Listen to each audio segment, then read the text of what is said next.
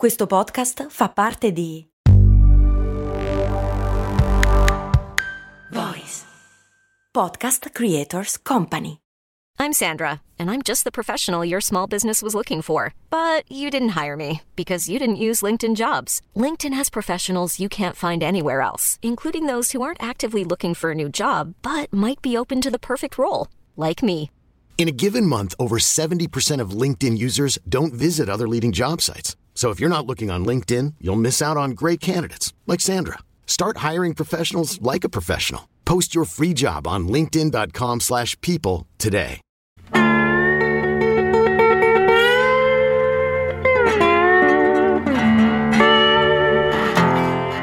La noia e l'ozio regnano sovrani all'interno del bar. È un caldo pomeriggio nel Nuovo Messico e il proprietario del locale asciuga pigramente i bicchieri. Le palpebre gli scendono e risalgono lentamente in una fiacca lotta contro il sonno.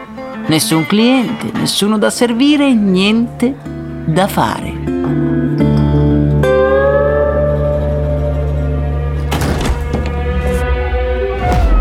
Improvvisamente però un uomo irrompe nel locale e stravolge completamente l'atmosfera. Ha dei vestiti eleganti che però stonano col suo temperamento trafelato tutt'altro che da gentleman. Una penna. Mi dia una penna e della carta. Dice rivolgendosi al barista, che lo ascolta del tutto impreparato. Insieme all'uomo è entrata anche una bambina. Indossa un abitino color pesca e saltella e canticchia. L'uomo, come posseduto da una forza irrefrenabile, prende carta e penna, si arrampica sul bancone e comincia a scrivere come se fosse una questione di vita o di morte. È preoccupato, quasi terrorizzato di perdere quello che ha nella sua testa. Deve metterlo assolutamente su carta. Ma che cos'è che sta scrivendo su quel fazzoletto e chi è quell'uomo? Max Corona, che sarei io, presenta Storie di Brand, un entusiasmante viaggio back in the future alla scoperta delle storie che si nascondono dietro i marchi più famosi.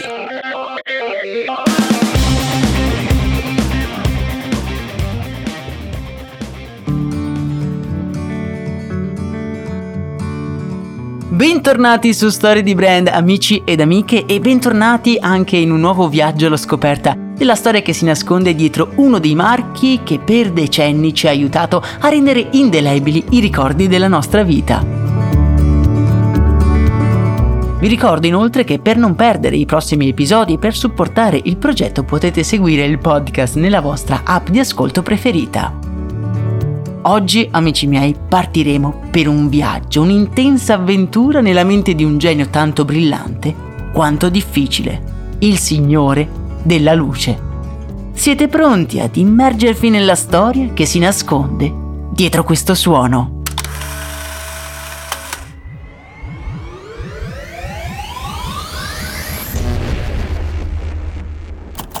New York, Columbia University, 1929. C'è un silenzio ovattato nei corridoi della Columbia University. Gli studenti hanno lasciato le aule ormai da ore e i nostri passi riecheggiano nell'oscurità.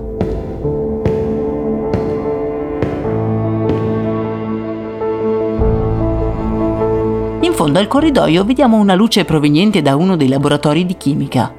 Sbirciando dalla porta in vetro, vediamo che al suo interno c'è un giovane uomo che sta mischiando alcuni liquidi in una boccetta.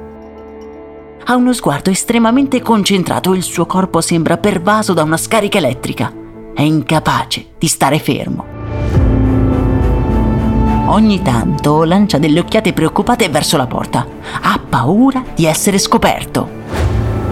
Una serie di boccette di vetro è ordinata sul tavolo e lo strano individuo osserva il liquido con uno sguardo apprensivo. Le goccioline di sudore gli scendono impertinenti dalla fronte. È esausto, ma non vuole staccarsi dal suo esperimento. Non adesso, perché forse ha trovato qualcosa. Improvvisamente un rumore proveniente dal corridoio lo fa trasalire. La boccetta gli scivola dalle mani La luce si spegne. Ma che cosa stava cercando quell'uomo? E perché era lì? Tanti quesiti si affollano nella nostra mente, ma per poter rispondere dobbiamo prima fare un ulteriore passo indietro.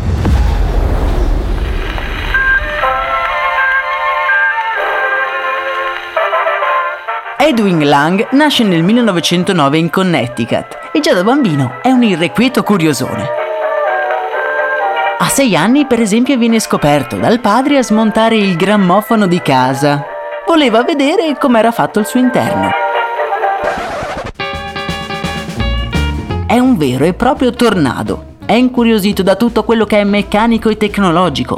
A 11 anni gli viene regalata una delle prime macchine fotografiche Kodak una brownie. Forse qualcuno se la ricorderà dall'episodio che gli abbiamo dedicato. Se lo volete riascoltare, lo potete trovare nella descrizione di questo.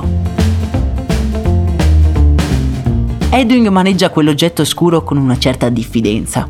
È in giardino e inquadra Prezzi, il cagnolino della zia, e pieno di aspettative fa scattare l'interruttore. Eh, non è successo nulla. Un po' deludente questa fotografia. Pensa al giovane Ed. Amici miei, sarà l'ultima volta che questo pensiero gli passa per la mente.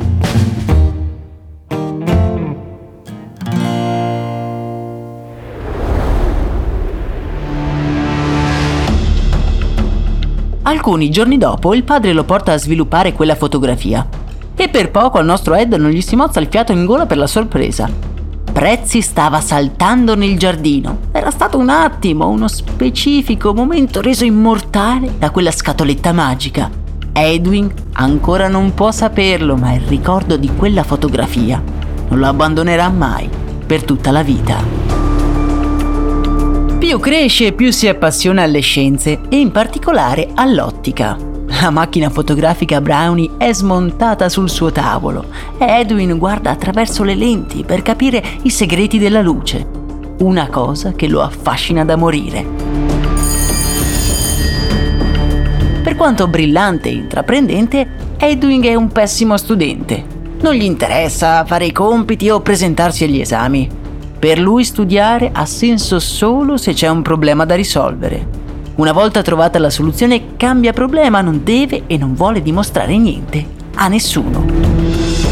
Ed è fatto così, pur frequentando la famosa Università di Harvard, salta tutte le lezioni per trascorrere le sue giornate chiuso nel laboratorio. Chino su dei fogli acetati sta studiando la luce, come si comporta e come usarla a suo vantaggio.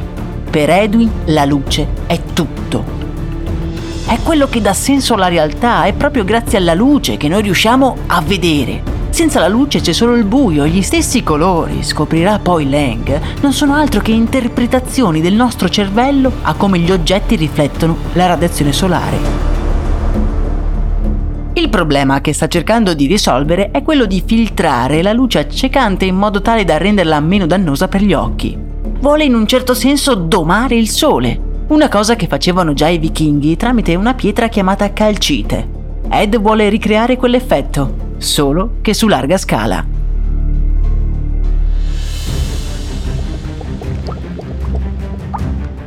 Dovresti lasciare l'università. Gli confida uno dei professori un giorno in laboratorio.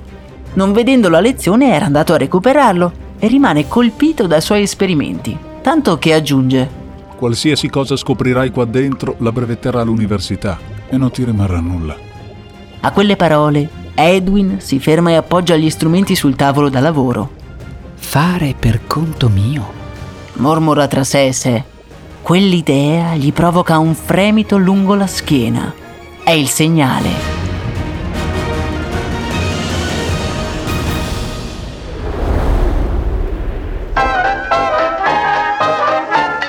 1929. Il genio ribelle Edwin Lang ha appena lasciato la prestigiosa Università di Harvard per trasferirsi a New York, dove affitta un'unica stanza in cui mangia, dorme e fa i suoi esperimenti. Ben presto però si rende conto che non avere la strumentazione adeguata lo limita. Spesso e volentieri si intrufola quindi nel laboratorio della Columbia University per sfruttare un po' i loro macchinari. A notte fonda la luce di uno dei laboratori è accesa e al suo interno un ragazzo dallo sguardo talmente concentrato da non sbattere neanche le palpebre.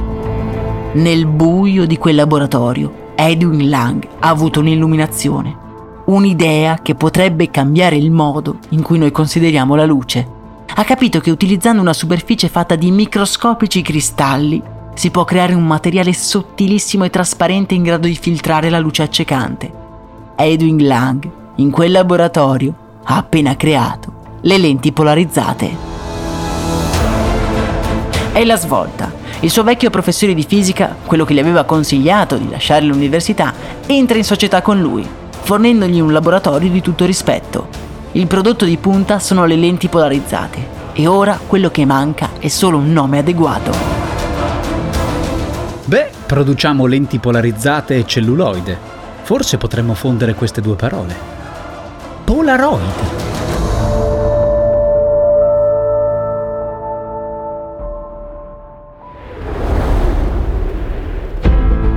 La Polaroid nasce nel 1932 e davanti a loro si prospettano alcuni degli anni più caldi e tumultuosi della storia mondiale. Hitler sale al potere, la Germania entra in guerra con mezzo mondo e gli Stati Uniti mandano centinaia di migliaia di soldati al fronte. Soldati i cui occhi devono essere preservati dal sole e chi meglio di Edwin Lang della Polaroid può rispondere a questa esigenza.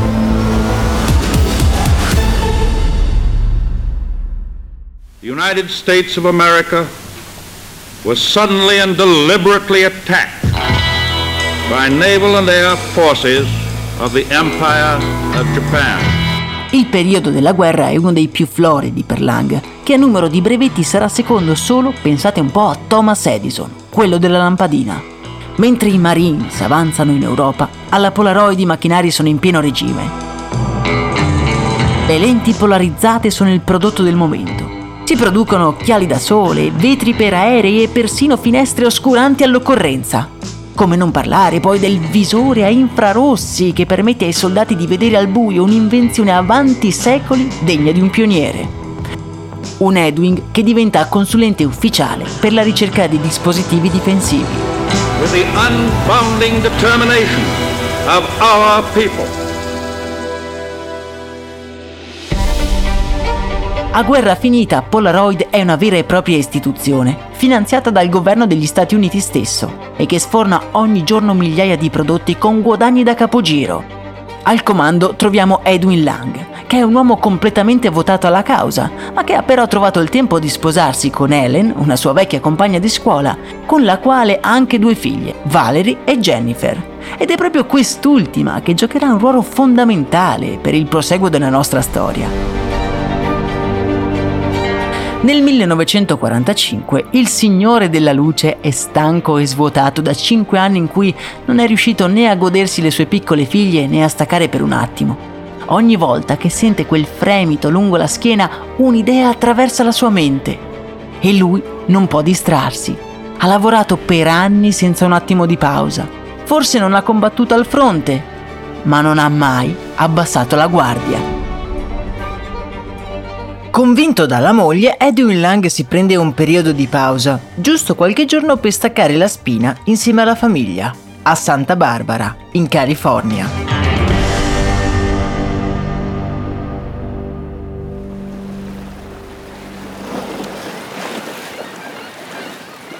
È un'insolitamente fresca giornata di maggio, quando Edward e sua figlia Jennifer stanno passeggiando sulla spiaggia. Il sole è all'orizzonte e Jennifer corre sul bagnasciuga rincorrendo le onde. È un raro momento di rilassatezza per Edwin e guardando quella bambina che spensierata corre sulla sabbia si sente finalmente rilassato, almeno per un momento. Prende in mano la macchina fotografica che porta al collo. Ehi hey Jennifer, guarda di qua. La bambina si mette in posa. Jennifer corre verso di lui. Papà, me la fai vedere? Perché non possiamo vederla? In quel momento il sorriso di Edwin si frizza per un attimo per poi trasformarsi piano piano in una smorfia. È la stessa espressione che abbiamo già visto in quel laboratorio della Columbia. Un'espressione seguita da un fremito lungo la spina dorsale. Edwin Lang, il signore della luce, ha appena avuto un'illuminazione. Già, perché non possiamo vederla? Sembra trasformato, prende la bambina per mano e la trascina lungo la spiaggia. Ha lo sguardo deciso e vuoto come se il corpo lo stesse guidando staccato dalla mente. La mente che diventa focalizzata su un unico grande obiettivo, un'unica grande missione. Trovare una penna e un pezzo di carta. Papà, dove stiamo andando? Ma Edwin non la sente, la sua mente è un computer senza emozioni. Appena fuori dalla spiaggia, un bar coglie la sua attenzione. Come un tornado, Edwin entra nel locale. Penna, carta. Sussurra ad un barista quasi spaventato da quell'uomo che paonazzo lo guarda come posseduto dal demonio. Forse ad alcuni di voi sarà familiare questa scena. È proprio da questo pigro bar di Santa Barbara che è cominciata la nostra storia. Edwin e Jennifer, ottenuto quello che volevano, si siedono al bancone, non degnando nessuno di uno sguardo. Su quel tovagliolo Edwin Lang sta disegnando un nuovo prodotto, un oggetto strano, una macchina fotografica che rivoluzionerà il modo di concepire i ricordi. Gli ci vorranno 10 minuti per teorizzare la macchina fotografica istantanea, ma più di 5 anni per realizzarla.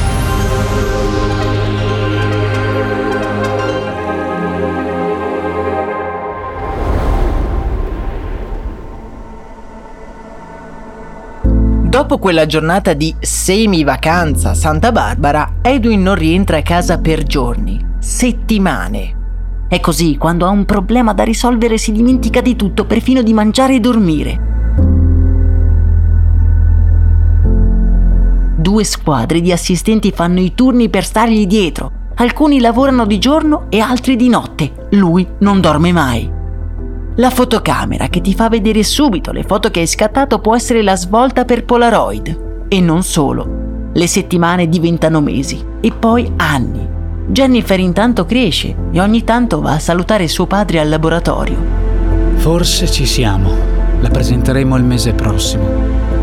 Per la prima volta nella sua vita Jennifer vede suo padre solo come un uomo, un essere vulnerabile è stanco e spossato da quella missione che sembra forse più grande di lui. Nel dire quelle parole, un sorriso si disegna però sulla sua faccia.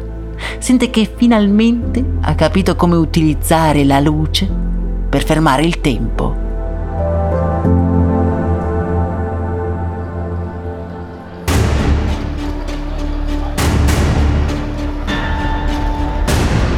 La sala è gremita di curiosi e giornalisti. Edwin Lang ha fatto le cose in grande e ora si trova nel retro del palco e lentamente infila una strana scatoletta nella tasca dei pantaloni. Le sue labbra si muovono impercettibilmente ripetendo incessantemente il discorso che ha preparato nei minimi dettagli. Per la prima volta nella sua vita sente l'emozione del momento. Percepisce che quello sarà un giorno importante non solo per lui, ma per tutti gli altri presenti in quella sala e forse chissà per altri ancora. È arrivato il momento di entrare in scena.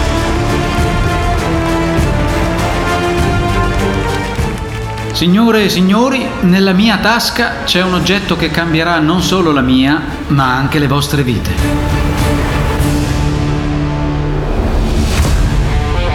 Nella prossima puntata un oggetto sta per entrare nelle case di tutti gli americani e non solo. Un prodotto destinato a rivoluzionare come noi ci relazioniamo con il tempo che passa.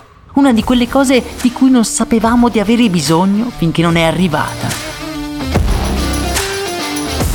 Inizia il periodo d'oro per la Polaroid, anche se un'ombra proveniente dall'Oriente metterà a dura prova anche l'ultimo dei grandi geni, Edwin Lang lo scienziato imprenditore che ha saputo incastonare il potere della luce. Per rimanere sempre aggiornati sulle prossime uscite, seguite il canale podcast su Spotify, su Instagram e su Telegram. Io sono Max Corona e questo, come sapete bene, è Storie di Brand.